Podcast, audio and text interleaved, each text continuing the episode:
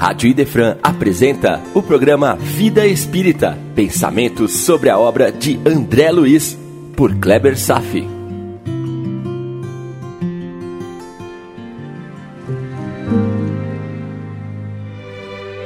Nosso Lar, capítulo 30, Herança e Eutanásia, parte 2. O capítulo focaliza a perturbada relação familiar estabelecida entre um pai que é um dos pacientes das câmaras de retificação. E na terra, a mãe e outros quatro filhos, lutando por uma grande herança material, criando distorcidos e dolorosos laços, frutos do desamor. E por esta razão, começamos a estudar alguns aspectos sobre a família, a sua importância no despertar de valores, culminando com a fraternidade. Chegamos a fazer um estudo sociológico à luz da doutrina, a partir do Livro dos Espíritos. Hoje eu vou concluir com as questões 205 e 206. Vamos em frente? Questão 205. Para algumas pessoas, a doutrina da reencarnação destrói os laços de família, porque faz com que as pessoas se lembrem das afeições que tiveram em existências anteriores. Isso é correto? Kardec está perguntando, pelo fato de eu conhecer a reencarnação e eu não me dou bem com meu pai, isso significa que ele foi um desafeto meu do passado, um assassino, um perseguidor. Por isso eu vou destruir os laços de família. Isso é correto? Vamos à resposta. Ela não destrói os laços de família. Ao contrário, ela os amplia os laços existentes entre os membros de uma mesma família são mais sólidos quando o parentesco fundamenta-se em afeições anteriores. A doutrina da reencarnação também amplia a fraternidade entre os homens, porque no seu vizinho ou no seu empregado pode-se encontrar um espírito que já foi ligado por laços de consanguinidade. Vejamos podemos buscar uma explicação transcendente para o tipo de vínculo que experimentamos com os nossos entes. Se temos afinidades, pode ser por conta da criação atual. Mas se os vínculos de amizade entre os parentes foram formados há muito mais tempo, em vidas passadas, há centenas de anos, poderemos experimentar um tipo de felicidade algo inexplicável pelas simples aparências. E se tivermos a consciência da doutrina da reencarnação, passamos a sentir emoções muito mais fortes por nossos amados. Além disso, com relação aos desafetos, a reencarnação poderá nos ajudar muito no sentido de compreendermos que estamos diante de um desafeto do passado, porém com a brilhante oportunidade de resgatar reconstruindo vínculos e ampliando a nossa rede de relacionamento. E é claro que com a amnésia da reencarnação, esse vínculo ruim fica atenuado, e isso aumenta muito as nossas chances de resgatar os desafetos. E quando encontramos nos estranhos as grandes afinidades? Quanta felicidade imaginar que não seja apenas um encontro casual mas um reencontro de velhos amigos. Deixamos de lado a responsabilidade do acaso para ter aproximado as almas afins, para nos felicitarmos com a certeza do reencontro fraterno. A reencarnação se constitui no amplificador de lindas emoções, ao mesmo tempo de um valoroso conselheiro diante dos desafetos. A família de Paulina está fadada a experimentar no retorno e posterior existência o amargor do reencontro com os desafetos.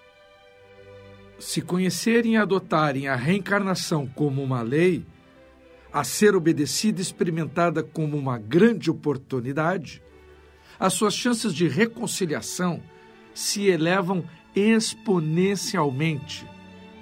A lei da reencarnação, portanto, nos torna mais sábios. Claro, se você realmente deseja promover a reconciliação com seus desafetos. Você tem o livre-arbítrio para decidir. Questão 205A. A reencarnação diminui a importância que alguns dão aos seus antepassados, visto que qualquer um pode ter tido como pai um espírito que haja pertencido a outra raça ou que haja vivido em condições muito diversas?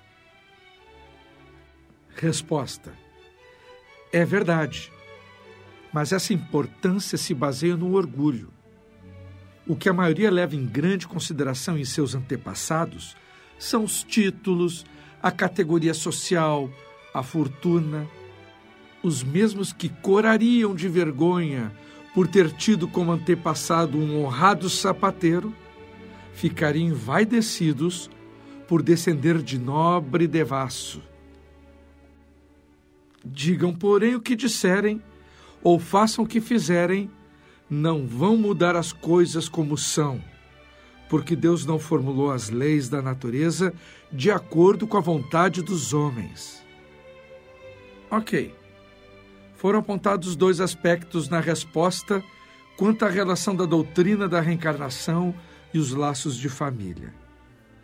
O primeiro aspecto é que a reencarnação não se apresenta como destruidora dos laços de família mas que até o amplia.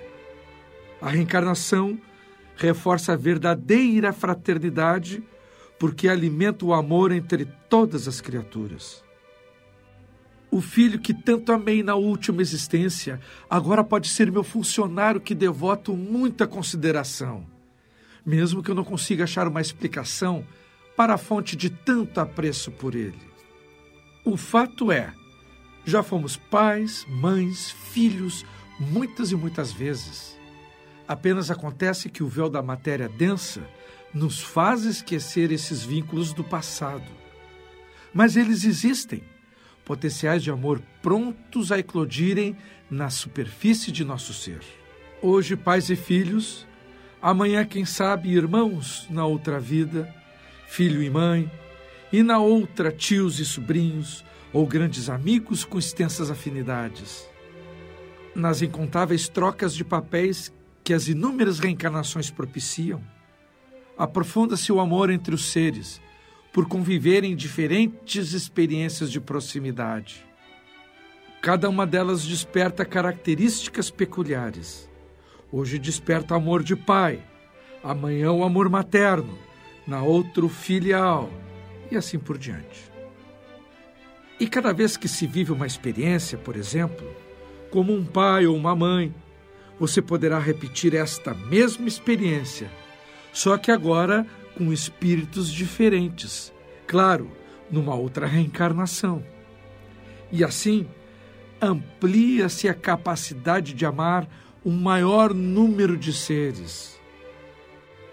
Por isso, a reencarnação, como nos diz a resposta dos espíritos, amplia a ideia de família, pois a experiência torna-se extensiva a cada vez maior números de espíritos que se conectam pelos laços consanguíneos, e não apenas os mesmos e os mesmos e os mesmos. Então, ao invés de nos fecharmos num estreito círculo de pessoas dentro das famílias, a reencarnação permite ampliar a capacidade de amar um maior número de seres com os mesmos sentimentos induzidos pela consanguinidade, ampliando uma imensa rede de relacionamentos afetivos que, por si mesmo, induz o despertar do amor fraterno. Isso é tudo que Paulina está nos ensinando nesse capítulo. Cultivar o amor somente entre os mesmos ancestrais, oferecer atenção somente àqueles com os quais convivemos, amar só os nossos familiares, reforça apenas o egoísmo, e não só dos que nos cercam dentro de uma família, mas igualmente de toda uma raça. Ampliar mais ou menos assim. Hoje, os melhores homens são aqueles que fazem parte da minha família. Ampliando um pouco. Os melhores fazem parte da minha equipe de futebol, do meu clube, da minha escola ampliando um pouco, os melhores homens são aqueles que moram na minha cidade. Os melhores são os gaúchos, no meu caso, os gaúchos pertencentes ao Rio Grande do Sul. Não, não. Os melhores são os brasileiros. Não. Os melhores são os sul-americanos. Não. Os melhores, os mais privilegiados, são aqueles que moram no hemisfério sul do planeta. Não. Todos os homens do planeta Terra são importantes, porque é o melhor planeta de todos os sistemas. Não. Está entendendo? Fica fácil concluir que sem a reencarnação não há condições de se estender o amor além das fronteiras do lar, porque não haverá como conceber que duas pessoas distantes já tenham convivido em proximidade familiar. Compreende? Perceba que com o tempo e com o conhecimento da lei de reencarnação, naturalmente as pessoas se aproximarão revestidas com a possibilidade de que aquele amigo ou aquele desconhecido que se aproxima já tenha sido seu pai, a sua mãe, ou já foi seu filho. O sentimento muda. E não basta apenas crer na reencarnação. Acima de tudo, simplesmente saber que é assim que funciona a evolução dos seres durante um curto período de nossa existência em relação à eternidade. Porque a reencarnação é uma necessidade apenas temporária. Você não reencarnará para sempre. Já havia se dado conta disso? Então, reencarnar numa família e não aproveitar a oportunidade de reforçar os laços pode ser um desperdício de oportunidade. Desde que o reforço dos laços não alimente o egoísmo exclusivista dos que vivem apenas para os seus, sem extensão para as outras pessoas do seu círculo social. O que está acontecendo nesse capítulo, Herança e Eutanásia, é uma desagregação infeliz, pois apesar da consanguinidade, essa característica não foi forte o suficiente para vencer as barreiras dos interesses pessoais dos envolvidos. Eles estão lá, chafurdando no mesquinho interesse das posses, esquecendo que um dia também retornarão à pátria espiritual, trazendo apenas os valores morais ou os deméritos conquistados na vida que tiveram. O que você acha que vai acontecer com eles? Retornarão e se reencontrarão para o resgate das faltas, provavelmente em circunstâncias mais difíceis do que se encontram na atualidade. E quando encararmos o quadro genealógico, como está descrito na questão 205A, o conhecimento das vidas múltiplas destrói a importância exagerada que dispensamos aos nossos antepassados porque a reencarnação pode nos levar a nascer em vários lugares. Talvez meu bisavô tenha sido eu mesmo. E a falsa ideia de sangue real é que faz muitos negarem a reencarnação. Imagina se eu vou aceitar que o meu avô, que foi rei, na verdade foi a reencarnação de um assassino e que agora pode estar ao meu lado no papel de jardineiro da minha mansão.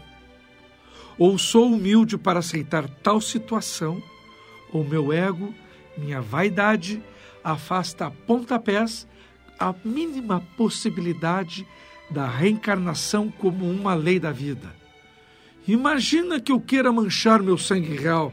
Hã? Bom, só para não perder o fio da meada, a crença generalizada sobre os nossos antepassados é que estamos ligados a eles pela genética, pela linhagem herdada, como se o espírito não existisse e fôssemos o resultado final da agregação celular ditada pelos genes.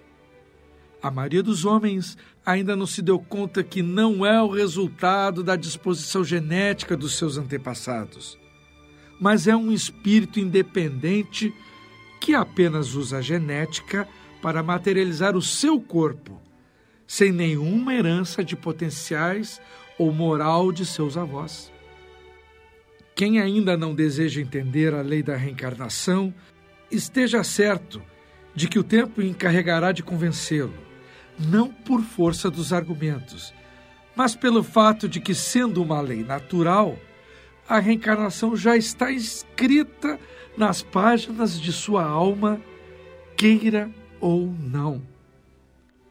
Quem ainda não pôde conceber a lei da reencarnação como bênção de Deus em nosso favor, que medite sobre ela, que ore pedindo inspiração.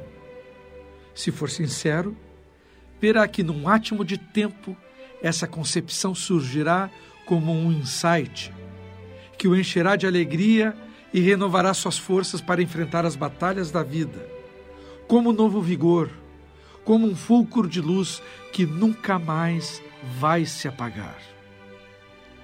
Questão 206. Se os espíritos de uma mesma família não possuem ligações anteriores entre si, o culto dos antepassados seria uma coisa ridícula? Antes da resposta, preste bem atenção que está sendo perguntado aqui. Normalmente, o que acontece erroneamente é o orgulho de pertencer a uma família nobre por se acreditar que a genética que herdamos nos faz parecidos com os nossos antepassados. É uma crença materialista, onde se acredita que a genética é a base da formação, tanto do corpo quanto do psiquismo.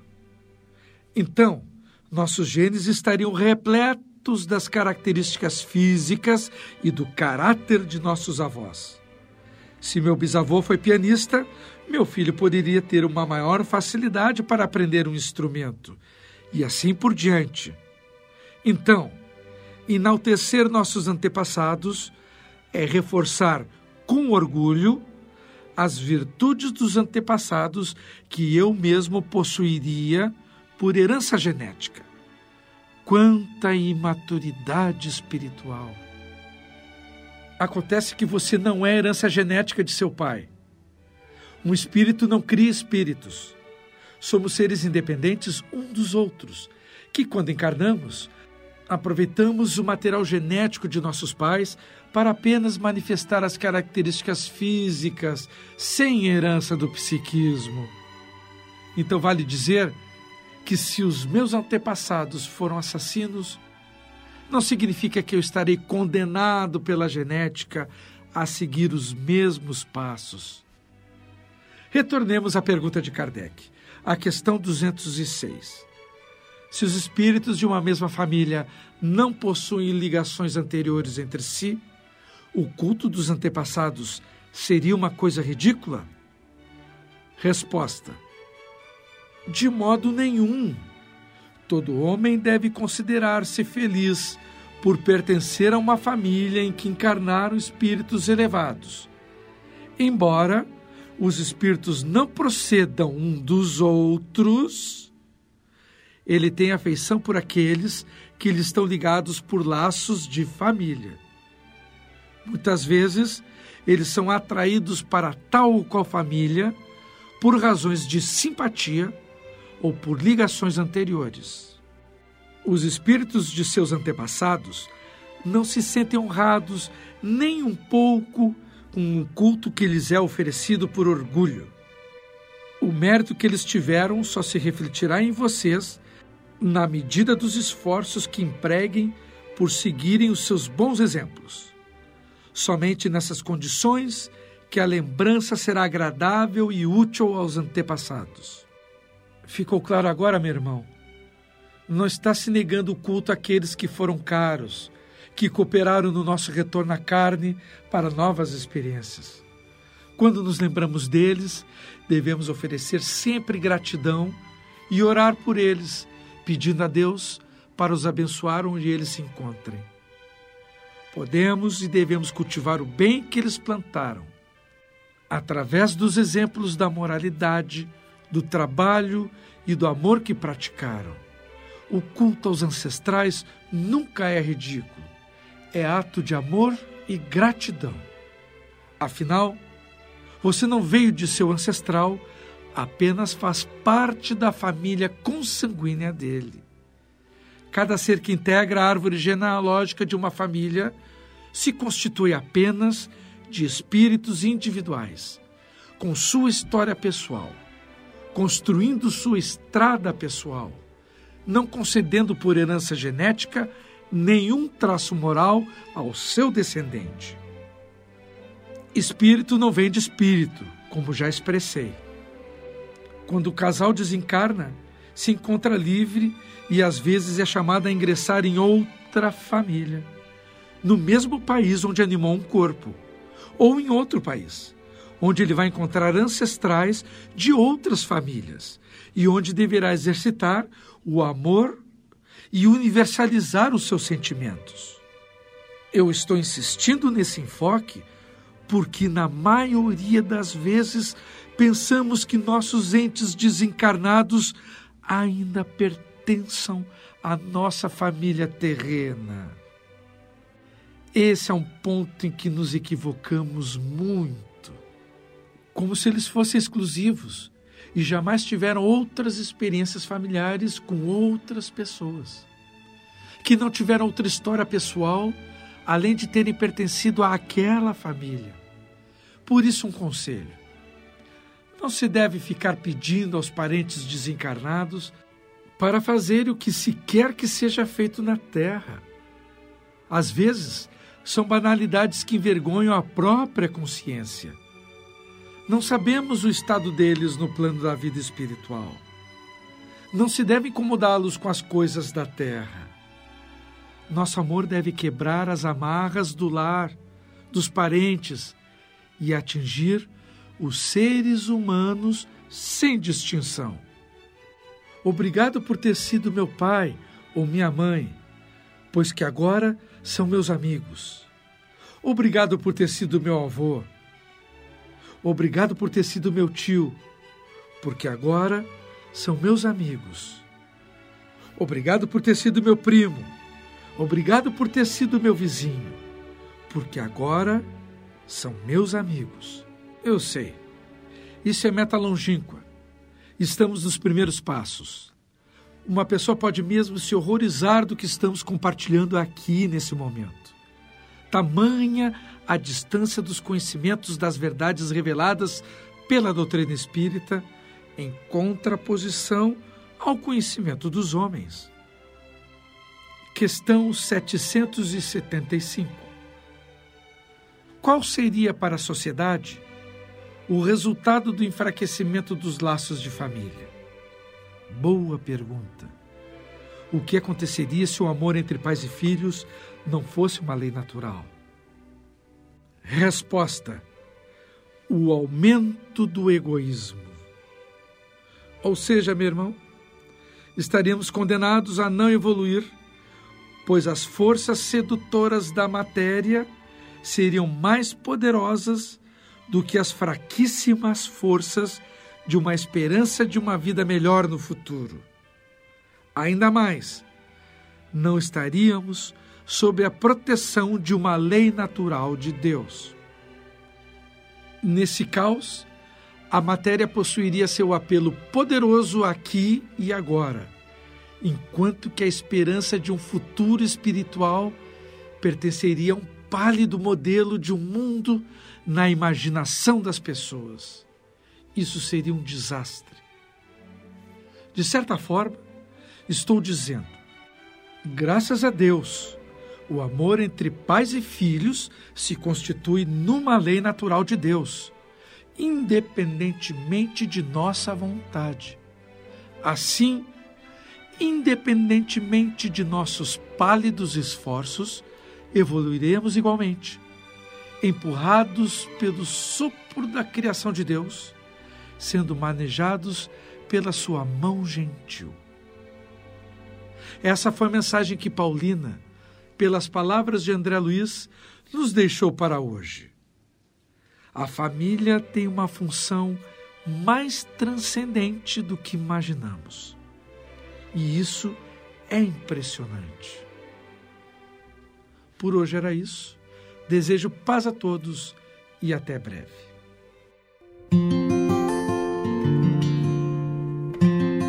A Rádio Idefran apresentou o programa Vida Espírita, por Kleber Safi. Todas as terças e quintas, às nove da manhã. Programa Vida Espírita